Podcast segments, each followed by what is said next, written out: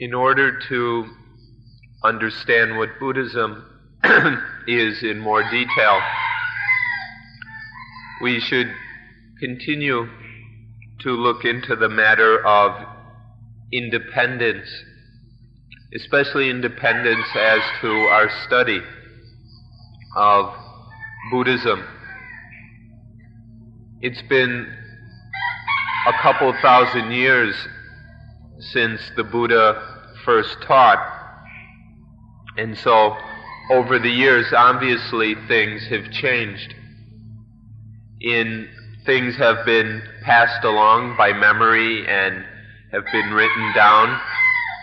And it's certain that over the years things have been added, there have been improvements made, additions made. Things have been lost, and so forth over the 2,600 years that have of the history of Buddhism. but there need not be any fear regarding this matter. There's, we shouldn't worry that that something has been lost or that we'll be incorrect in our practice or misunderstand because we have the fundamental principle of being being free and independent regarding our study of Buddhism. We don't have to depend on the all the traditions that have been passed down or not even on the recorded words of the Buddha himself. The the main body of the Buddhist scriptures is called the Tipitaka, the three baskets.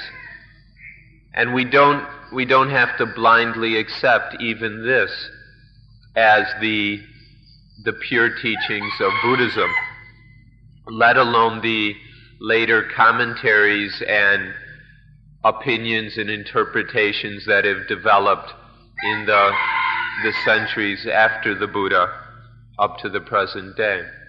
We don't have to worry that any of this might be wrong.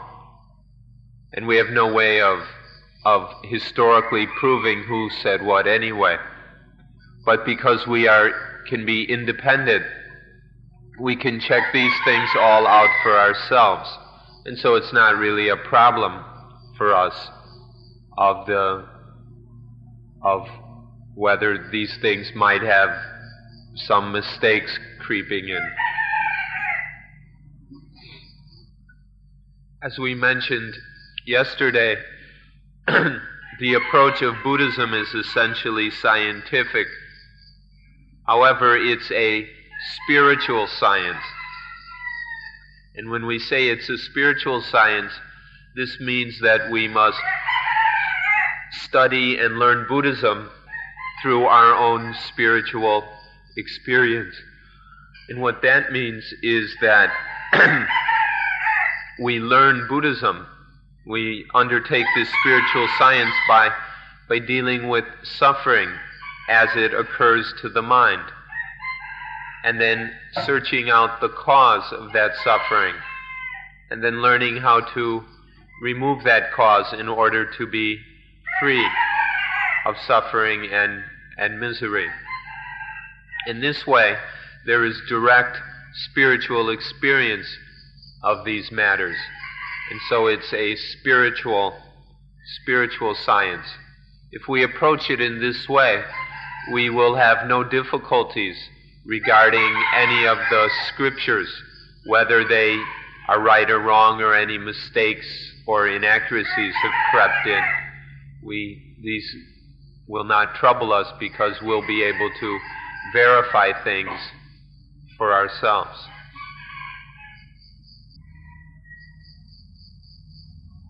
When we, we take this approach to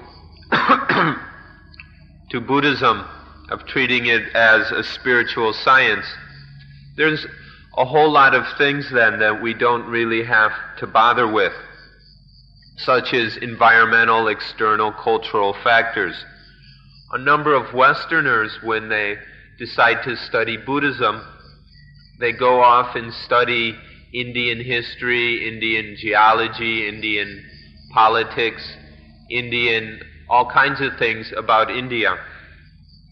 And they spend quite a lot of time in, in a way that is essentially unnecessary because what they're studying isn't really Buddhism itself. People studying comparative psychology and, and things like this. Even to, not only are all those kind of external things unnecessary, even just studying the, the Buddha's life isn't really essential. In the Buddha's time, nobody was going around reading up on the Buddha's life and memorizing all the facts of it, as is done nowadays. Or another thing that is popular is books about Buddhism in China, Buddhism in Tibet, Buddhism in Burma, Buddhism in Thailand. And all these books are essentially unnecessary too because they don't really deal with Buddhism itself.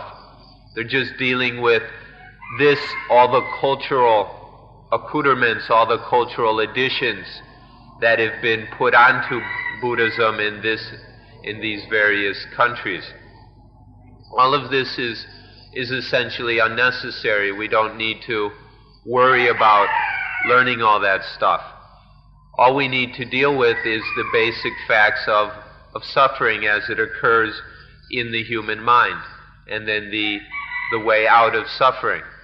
Making this direct experience, spiritual experience of things, is all that we really need to study.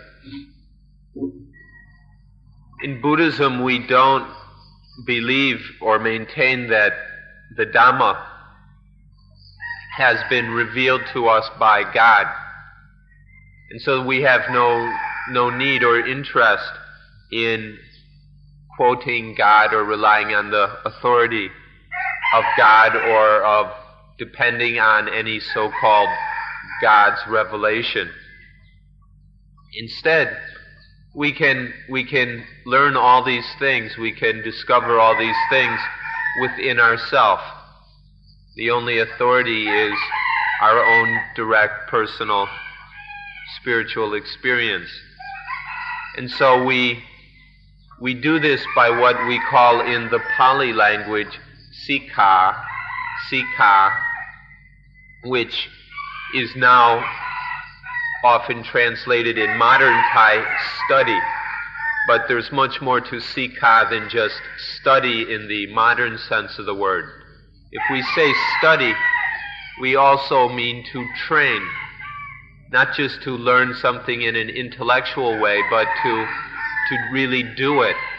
And so it's integrated fully into our understanding by, by repeated training and by going deeper and deeper into something experientially. So through Sikha, we can really get to know these things. The word sikha can be also explained as to to look at oneself. Ika means look or see, and sa means oneself. So sa, ika, sikha means to look at oneself until seeing oneself, and then until knowing oneself. This is the essence of study to know, to look at oneself, see oneself, and then know oneself. In this way, we can study Buddhism. We can study Buddhism like a surgeon. A surgeon, when has a patient and needs to cut into the patient, find out what's wrong, and solve the problem. We can take this surgeon's approach to Buddhism as well. To, whenever there's a problem, to cut into it and then search out the cause of the problem.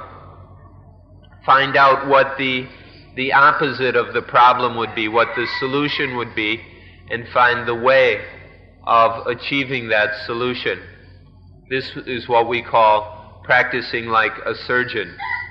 It's this basic scientific approach, once again to, to discovering Buddhism. Cut open the problem, find its cause, find the solution to the problem, how to remove the cause, and find the way of achieving that solution.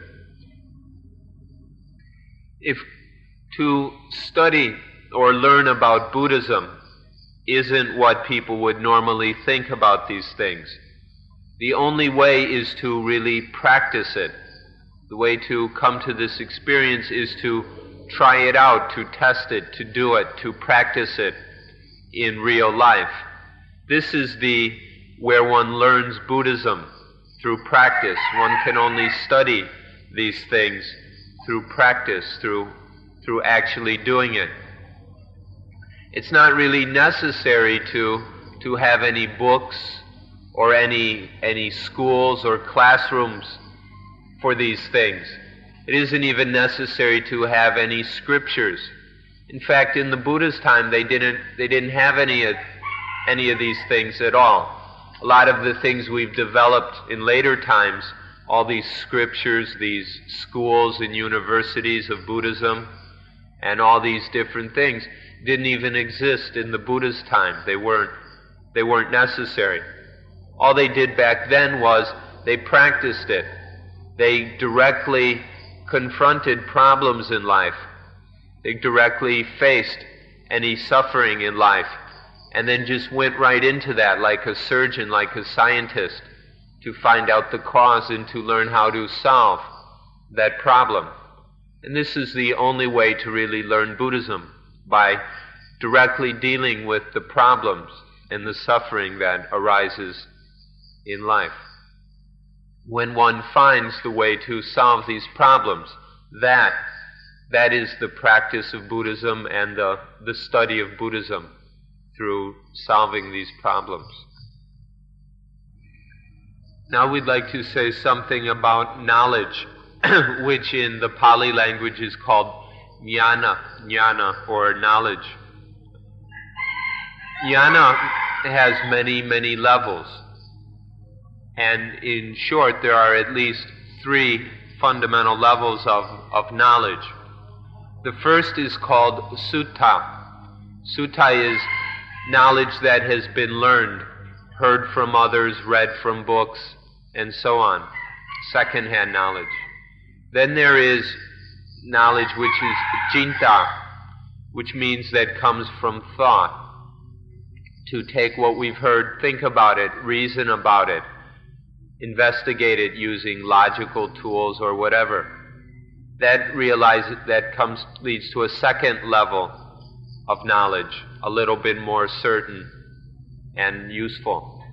And then the third level is called bhavana, bhavana, or the knowledge that comes from development leading to direct realization. If we practice that thing that we've heard about and thought about until we have direct realization of it. That is the highest level of knowledge, which we call bhavana. To really know something, especially something like Buddhism, we have to have all three levels of knowledge. It's not enough just to have the first or the second. And so it's necessary to improve our knowledge until it includes all three of these levels. Nowadays, education in this world only involves the first kind of knowledge, the sutta. All the schools and universities in the world now only are, are passing on this information and having the students learn it and memorize it. There are these universities filled up with millions of volumes, but that really isn't able to help us to get to the heart, the heart level of Buddhism. If we just hear about it or read about it, that's not going to do us much good. If we go and take what we've heard and learned and think about it and reason about it in the, the way that scientists do, to to find to figure out well what is suffering what's the cause of suffering what's the way out of suffering this this is more more helpful but in the end it's necessary to have a direct realization of whatever it is. To just think about and investigate what suffering is and what the end of suffering is, is not yet direct realization. We have to see that, experience it directly within our own, our own hearts. And then we call this realization. It's only this realization that leads to enlightenment. It's not really possible to, to understand something important without this third level. If there's anything important in life that you want to know, it's necessary to investigate it through all three levels. So this is the approach we take to Buddhism. This realization we have to understand is the the first kind of knowledge can be taught by other people. But when it comes to realization, nobody can teach it. Nobody can have the realization for you. It has to happen directly, personally, independently, individually, completely free. Nobody can do it for us, and nobody can teach it to us. But this is the level of realization that is true wisdom and is the only way to really understand what Buddhism is about. So there's, you needn't rely upon anything external. You don't have to depend on or to put your hopes on anything outside yourself. This is completely unnecessary. The school of Buddhism is something that you must open within yourself. If you have if you want to have a library, you must find it within yourself, within your own direct experience and realization. This is the only valid school or library for learning Buddhism, the one one within in yourself. And so those of you who have come from Europe, Australia, North America in order to, to learn Buddhism here. You won't actually be able to learn Buddhism itself in this way by coming from who knows where. Because what we're doing now is still an external kind of learning. All we can do right now is for you to learn the way of learning Buddhism, the method to discover Buddhism. That's what we're talking about now. To, have, to actually learn it, you have to sit down and open that school within your own hearts, to look within inside until there is your own direct understanding, until you clearly realize these issues within yourself. That's how you can learn Buddhism for yourself. But at this time, we're, we're discussing the way to learn Buddhism. This is all you can get from another person. You cannot learn Buddhism from anybody but yourself. And so this, this Buddhism is a study, we could also say, of the mind. You could even call it psychology if you wanted. But it's important to distinguish it from the psychology that is commonplace in, in the world. The psychology that they're learning all around the world is not the same as the psychology that we study in Buddhism. That kind of psychology out there has the, the main purpose of gaining personal advantages. The people who study this psychology are using it to their, their own advantage. This isn't what psychology is about in Buddhism. In psychology, instead of trying to build up and develop one's ego for one's own benefit, in Buddhism, the thing is to become liberated from all attachments, to let go of all these these weights. And so if you want to see Buddhism as a psychology, don't go and confuse it with the ordinary selfish psychology that is most common in the world. And so we study Buddhism as this special kind of psychology for letting go of things, getting, getting free of things, being liberated from things. And then in, from this way, then when it's, this study is realized, then we can use that to tremendous benefits.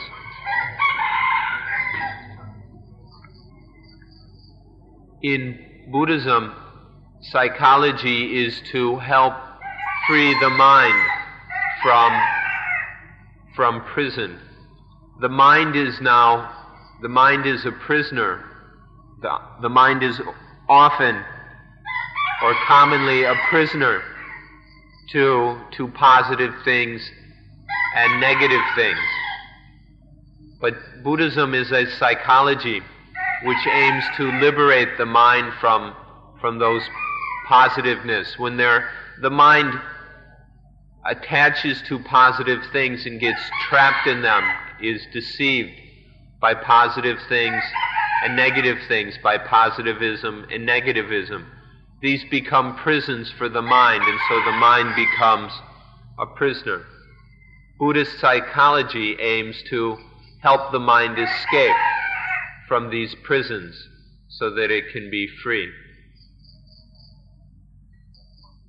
When we are imprisoned in something positive, this is because there is a positive ego which goes and gets, has gotten attached to that thing and turned it into a prison.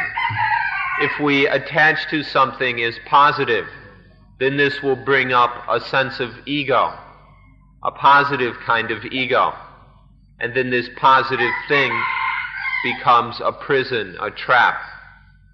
If one attaches, clings to something negative, then there arises a negative kind of ego. And then this, this negative thing becomes a prison for that ego. In this way, positive things and negative things become prisons and they imprison the positive and the negative egos that arise. Please don't, don't fall into this problem. Please avoid this because as soon as there is this attaching to things and then this positive and negative ego, then there is a problem. And this problem is suffering, is miserable. And this is why we say that it's a prison. These positive and negative things are prisons. So don't attach to them in this way, and then one can be free of these prisons. If we haven't studied these things carefully, then we go and grasp at positive things and negative things. We haven't seen the truth of these things. And when we haven't seen the truth, then we take them to be positive and negative.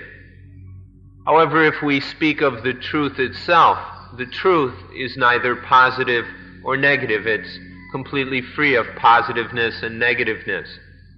So if we see the truth of things, we don't see them as positive and we don't see them as negative, and then we are free of them. But if we if we are deceived by them, by not and haven't seen their truths, then we take things to be sometimes positive and sometimes negative. Or we, we see things as happy and painful, or as, as happy and suffering, happiness and suffering. In Buddhism, this, this doesn't work. This isn't, this isn't going to help us. And so we see that to see things in this way doesn't work, or to see things as good and bad. Good, good is positive, bad is negative. This, this isn't the truth. Or to see things as getting, to see them as losing.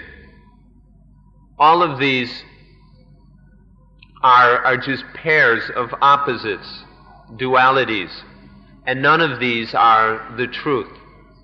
So in Buddhism, we, we don't want to be caught up by these. We don't want to we don't want to be, have anything to do with these, these dualities. Even the duality of heaven and hell.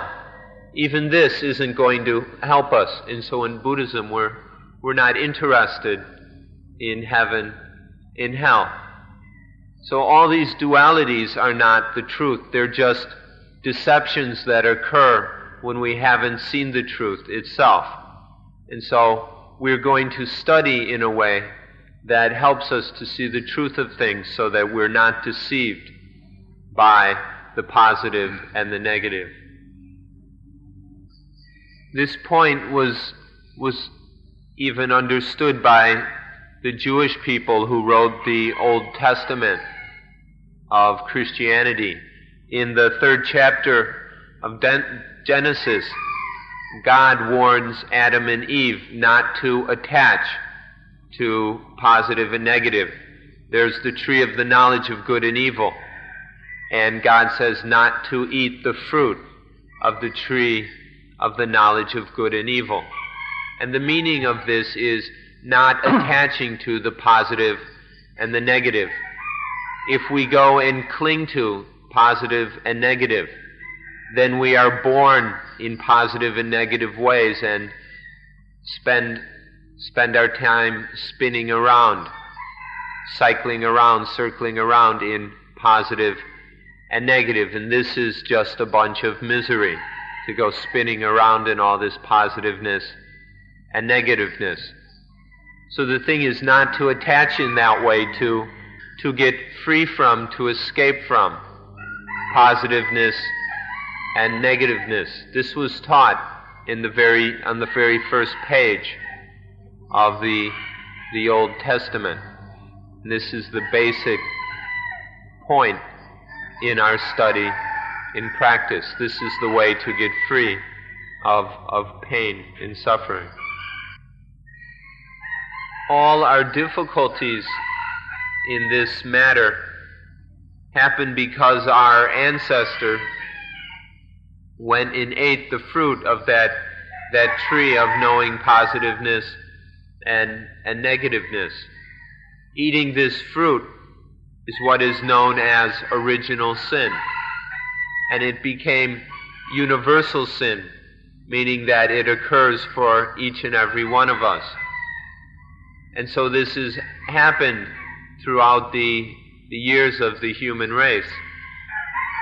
And so it's quite difficult for us to, to deal with this. We find it very difficult to free ourselves from this clinging to positive and clinging to negative, getting deceived by all this positiveness and negativeness.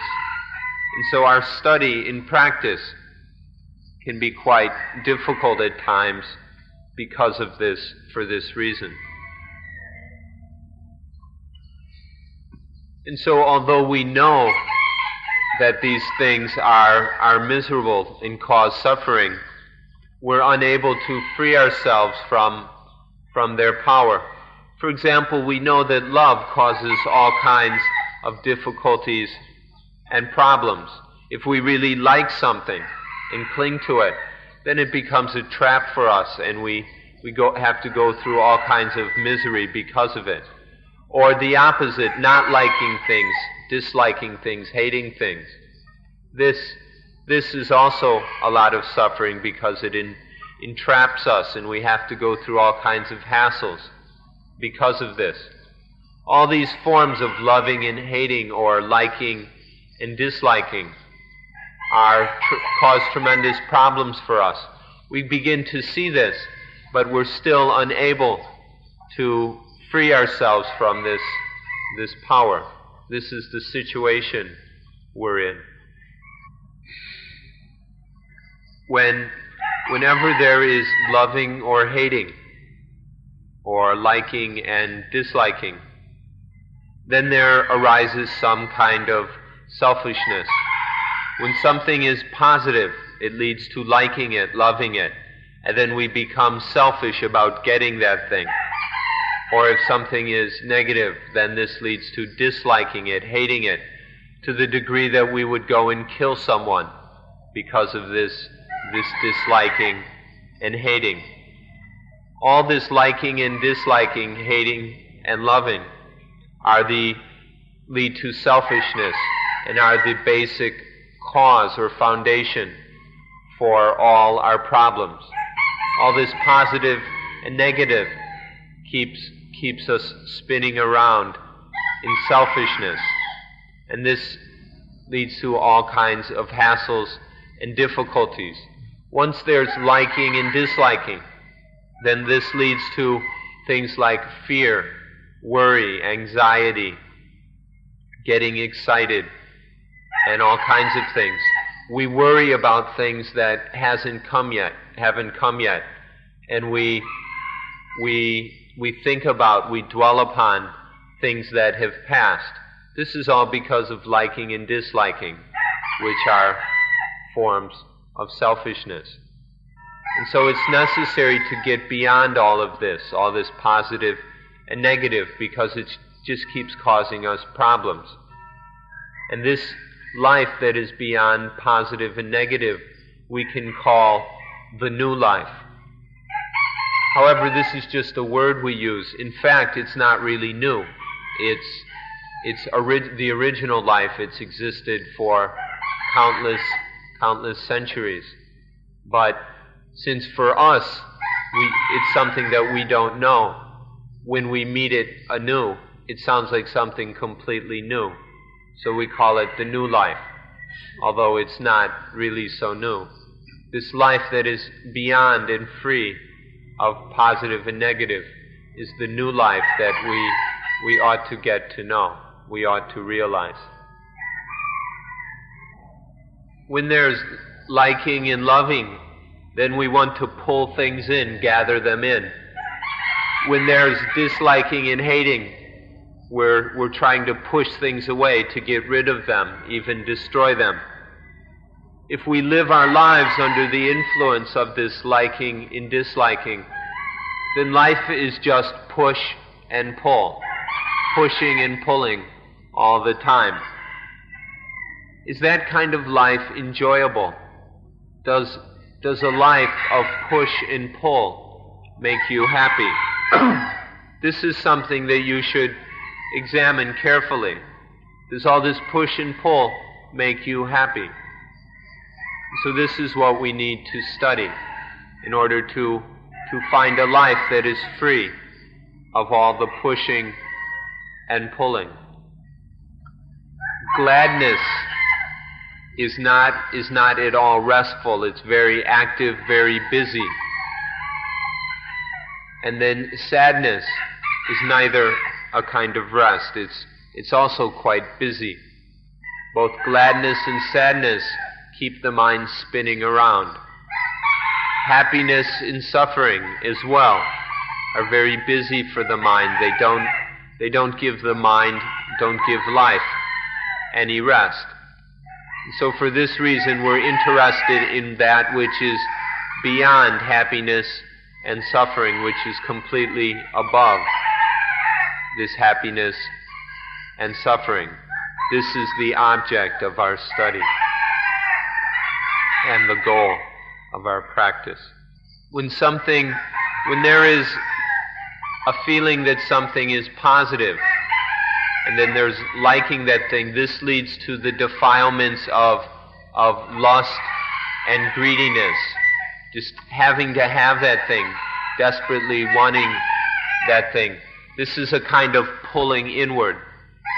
And then if these, these are the first kinds of positive defilements of the mind lust, raga, and greed, lobha. Then there's also negative kinds of defilements of the mind, things that pollute and defile the mind. That's when something is taken as positive. Then, then there is a pushing away, a wanting to get rid of, which takes the form of, of dosa hatred and kodha, anger. These, this anger and hatred is a negative kind of defilement. These negative and positive defilements torment us quite a bit in life. And in spite of that, there's, there's still another kind of defilement. There's a third kind, when the mind doesn't know or can't figure out or can't decide whether something is positive or negative. If it thinks it's positive, it, it gets greedy. If the mind thinks it's negative, then the mind gets angry or, or hateful.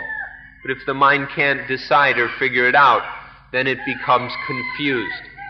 So the, the third kind of mental defilement is confusion, which is the mind running around in, in circles, trying to con- attach to something but unable to understand it. Because of these three kinds of defilements, we're, we're constantly kept off balance and we, we don't have any chance to rest in life because of all this greed, lust, anger, hatred, confusion, and delusion. We don't have a chance to rest. And so we're, we're always tired. We're always tired in life, always weary. This is a situation that we ought to resolve. For these defilements, there are dozens, hundreds, even thousands of names if one wants to distinguish and separate them up. One can come up with thousands of, of, type, of names of defilements. But if we summarize them, then there are only three basic defilements. There is the greed and lust kind, the anger and hatred kind, and the delusion kind. The one of pulling in, pulling in all the time. The one of pushing away. And then the third is running in circles. All of these, these are disturbances for the mind. If we like something, this liking, this loving things leads to the one kind of positive defilement. Disliking and hating is the second. But if we're uncertain, if we wonder whether it's positive or negative, this leads to the third kind, a running around in circles. This word uncertain is very important. Because of our uncertainty about things, there occurs confusion and delusion. And this keeps us off balance. Buddhism aims to completely eliminate all uncertainty. And by eliminating uncertainty, then we can be free of all these defilements. Any kind of bad mood, bad temper, or harmful emotion are just one are just various forms of these three defilements. And it's the object of Buddhism to, to, to free humanity of these things. When there is any kind of uncertainty or doubt, then it's impossible to stop wanting, to stop desiring. If, if we're uncertain about something, there'll always be a kind of wanting. We don't know whether it's positive and we should like it or negative and we should hate it. So we'll always be uncertain about it and full of desires. For example, not knowing whether this is enough or not, or if this is good or bad. This will always be coming because of this certainty. So the mind keeps running around in circles. For example, a millionaire. A millionaire might have accumulated piles and piles of money and still there will be uncertainty. Is this enough? Is, if, is all this money enough yet? Or uncertainty whether this is really good. Is this good enough? This kind of uncertainty can be very tormenting. And so we need to get free, free of this. If we can free ourselves of all this uncertainty, we can also get free of, of the liking and disliking. And so we need a high level of knowledge or jnana in order to, to free ourselves of this uncertainty. The highest kind of knowledge there is in order to deal with this situation in Buddhism is called atammayata. Atammayata. Now, this is probably a word that sounds strange to you because although it appears in the Buddhist scriptures, nobody talks about it, nobody teaches it. But this word atammayata is very, very powerful. The meaning of it is the state where nothing can affect the mind. If the mind is in this state of atammayata, then nothing can affect it, nothing can, can condition it, nothing can concoct that mind. And so then that mind is completely free of positive and negative. If the mind doesn't have this atammayata, then there will be uncertainty about things. And that uncertainty will concoct the mind, will stir it up and send it spinning off in various directions.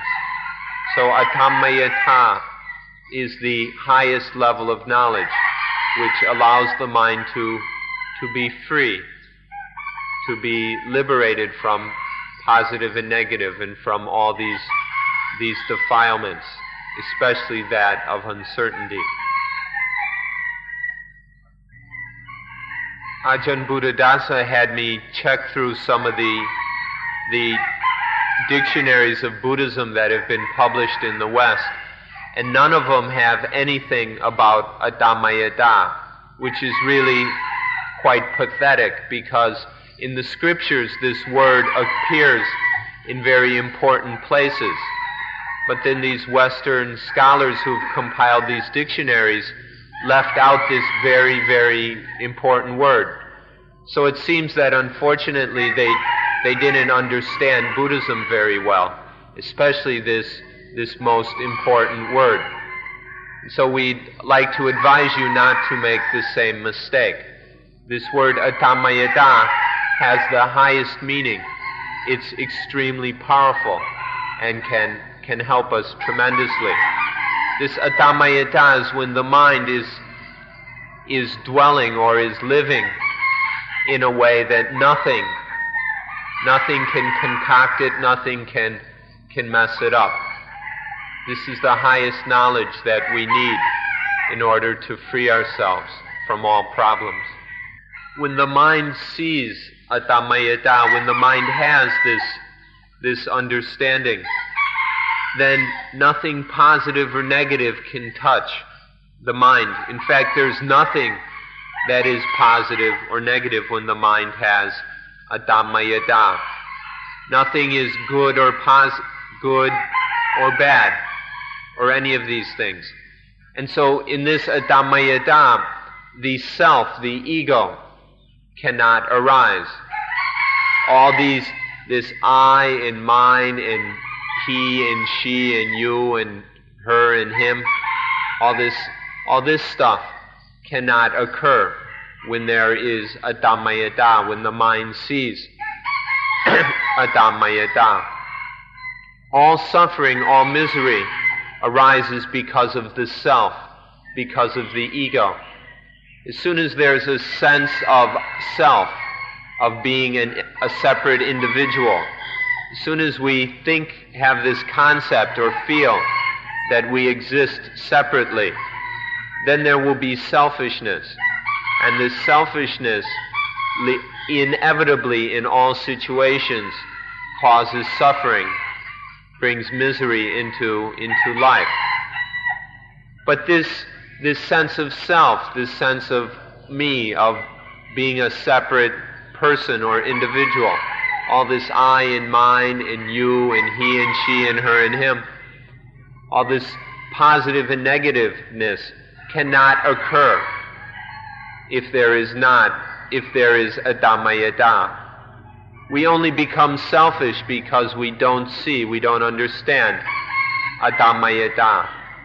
So this is how, how crucial this, this truth is when you don't have a atammayata, you can travel around the world as many times as you want and you'll never find any rest. You can keep looking, but without a atammayata, you'll never find any rest, any peace. But as soon as one has a atammayata, then one can find peace. One can, can rest. Because this Atammayata will allow the mind to be free, to be unaffected by all the things that disturb it, which, which hurt it, which annoy it, and which prevent any peace, any, any ability to relax. And so it's essential to understand Atammayata. So please consider the words resting place of struggling souls. Our lives, our, our souls are constantly embattled, constantly struggling all the time. Looking, trying to find desperately in search of a resting place, a place where we can truly rest, in which we, we never find. Atammayata is this, is this resting place that we so, so desperately need. It's the, the, the place of peace amidst all the struggle and conflict and stress that, that disturb us so much and send us traveling around the world. And so, this is, this is something we'd like you to consider. Finding a place for where the mind can be free of all self, free of all ego. When the mind is beyond all ego and selfishness, this is the resting place of struggling souls, which we find in Atammayata.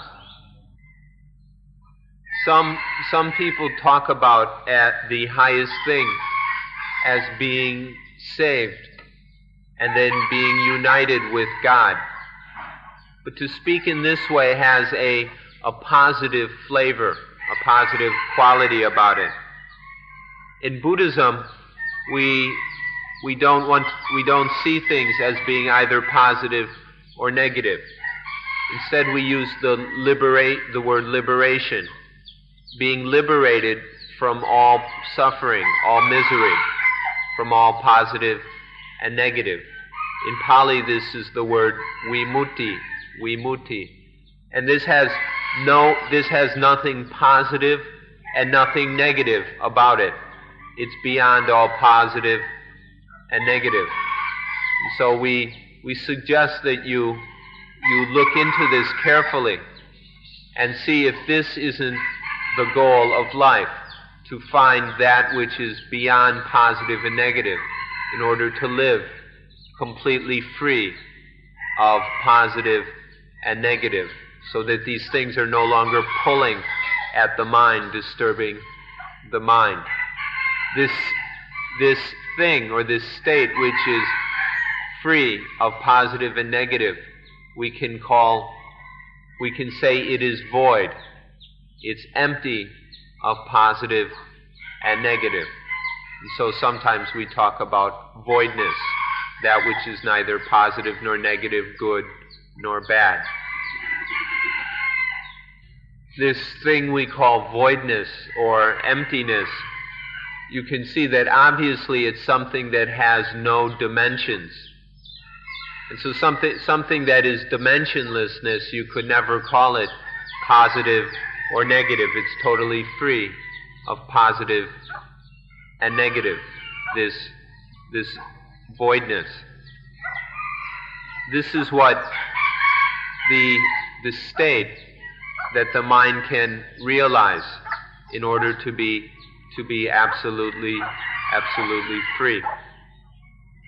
This, this voidness has nothing positive or negative about it, and it is, it is the highest kind of liberation. Now, in the the Pali language, we use the words sunya for void or empty and sunyata for voidness or emptiness. Now, these words in English, voidness and emptiness, they're not perfect translations, but they're good enough to start with. They're the best words we've got so far to explain these things. And so you can start with these voidness and emptiness and then investigate it for yourself and then find out what the best translation of these words would be. And from sunyata, voidness, we come to the word nibbana. Nibbana in the Pali language or nirvana in the Sanskrit language. In Thai, it's called Nipan. This is the summum bonum, the utmost goodness of Buddhism.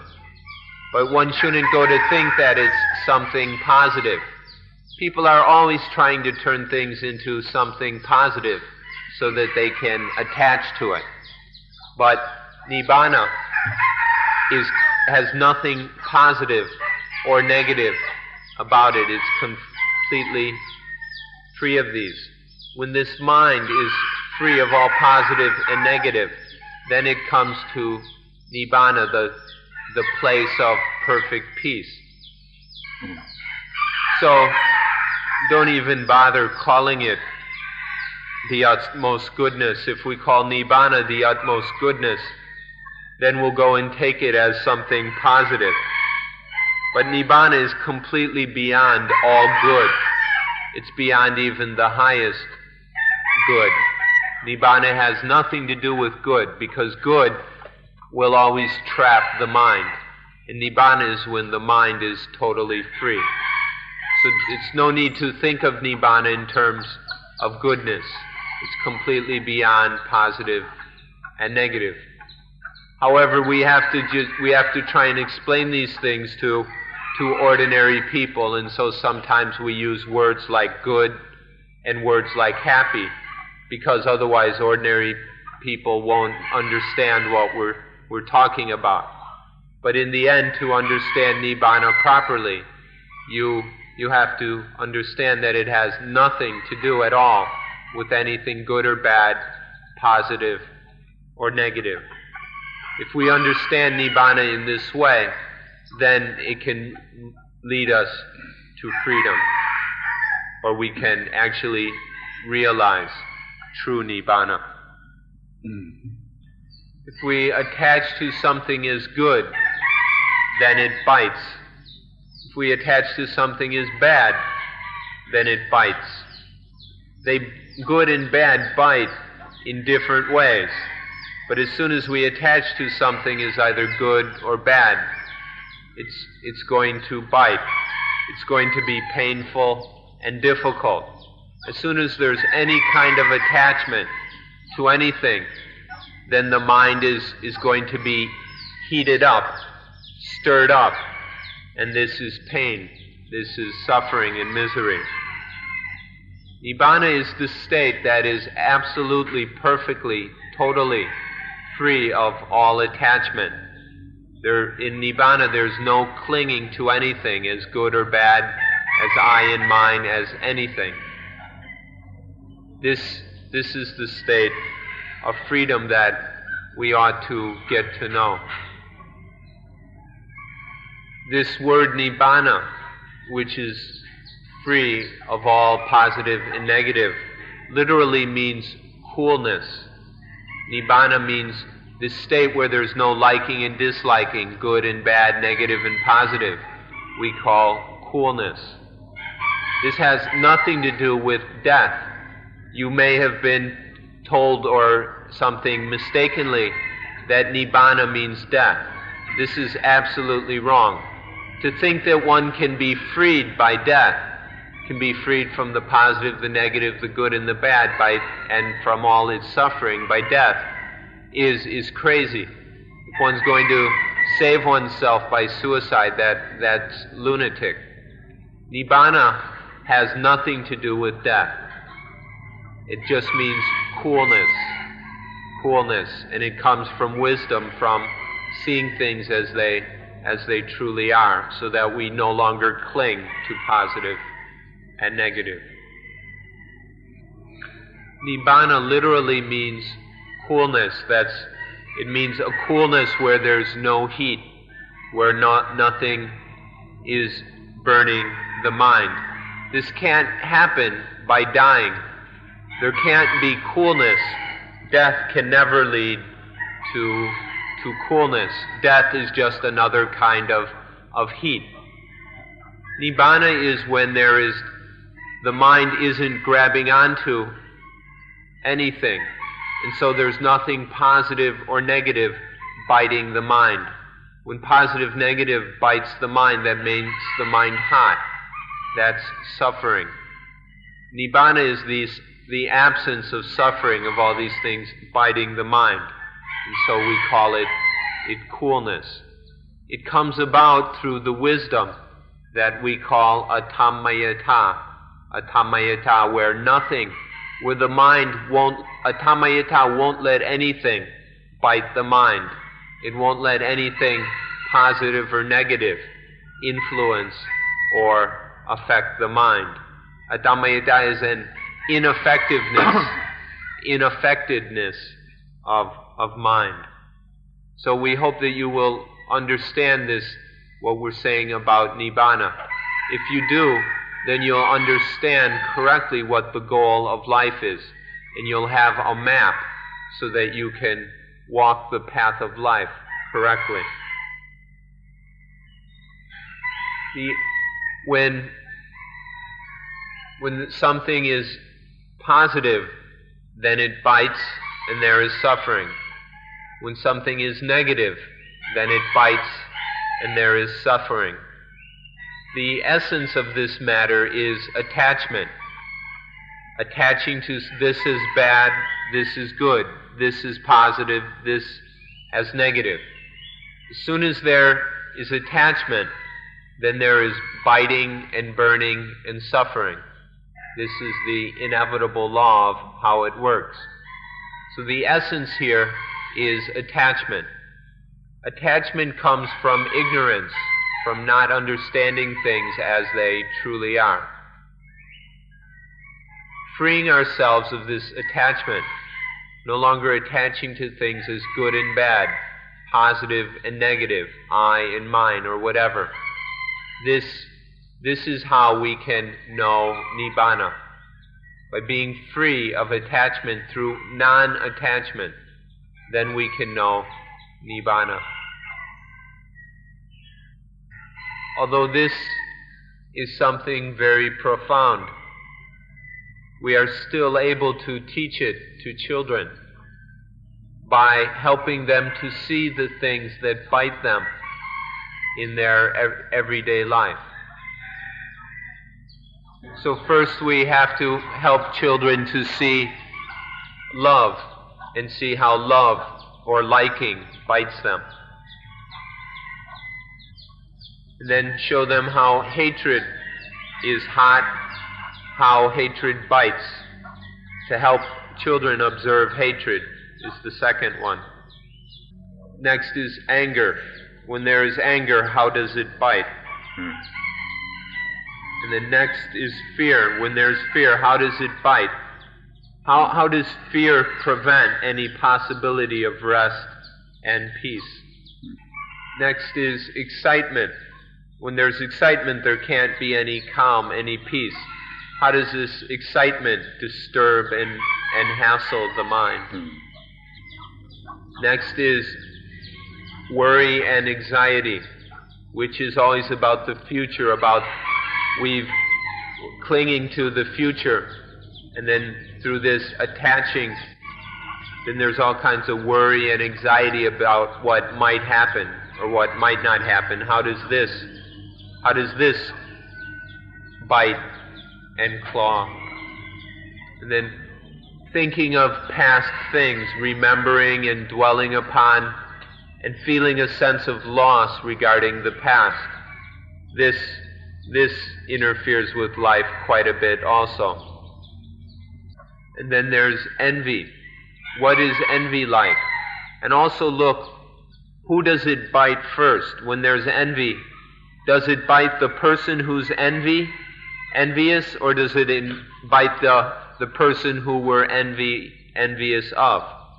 Obviously, it bites we who are envious first.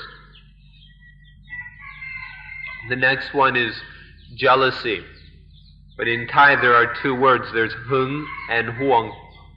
Huang, huang is more general. It's a general kind of jealousy. Hung is a specific kind of very possessive jealousy about sexual things, specifically one's lover, one's husband or wife, or whatever. There are these two kinds a general jealousy about things, and then the specific sexual jealousy, and how, how very powerful these are, and how look and see how they how they bite. Although there are many more examples we can give, these so far are enough to, to give you an idea of what Nibbana is about. Nibbana is when there is a coolness where none of these fires that we've mentioned are biting the mind, are burning the mind. This is Nibbana.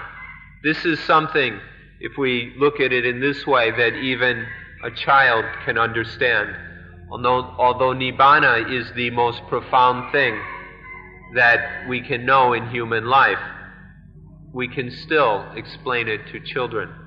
The coolness where none of these fires are burning the mind in the least way. Everything in the world is ready to be taken, either as positive or negative. As soon as we grab on and attach to things as positive or negative, then they burn and there is, there is suffering.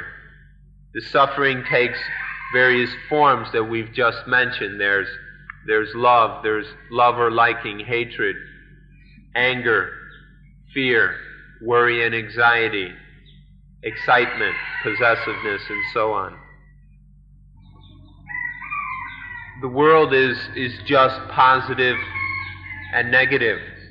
And for this reason, in Buddhism, we say that when the mind is above positive and negative, that it's above the world, it's beyond the world, it's ultra mundane, or to have transcended the world. You should consider this very carefully. Although our bodies are always in the world, we can be above the world when the mind is, is free is no longer grasping at positive and negative. These words are probably most strange for you to, to say above the world within the world. Above the world within the world. This may, may sound somewhat strange, but when the mind isn't attaching to anything as positive or negative, then that's to be beyond the world within the world. It's just, there's no way of not being in the world. But without any of this attachment, there is being above the world while in the world, beyond the world within the world. Or we can say, in the world but beyond it, in the world and not of it, in the world above it. Now, please don't think that what we're saying is illogical that to be above the world, within the world, is, is something illogical. If one is, if the mind is beyond positive and negative, isn't clinging to good and bad, then you'll see that there's nothing illogical about being beyond the world while living in the world, being above the world while living within the world. There's nothing illogical about this. In fact, this is, this is just the state that we call new life. This is what Buddhism takes as its goal, this new life. We call it new life because for those who ha- don't know it yet, it's something very new. But once one knows it, then one sees that there's, it's not really new at all, that people have known about this new life, this kind of life, this way of life for thousands of years. But until we know it for ourselves, it may sound strange and it's something very new. But this, this new life, free of positive and negative, this is what Buddhism is about. We hope that you are, will be successful in, in your coming here and taking the time and put out the effort to come and spend some time here. We hope you'll be very successful in realizing the new life. And so, at this time, we've we've used up all today. Our we've used up today's time, and we'll end the talk at right now.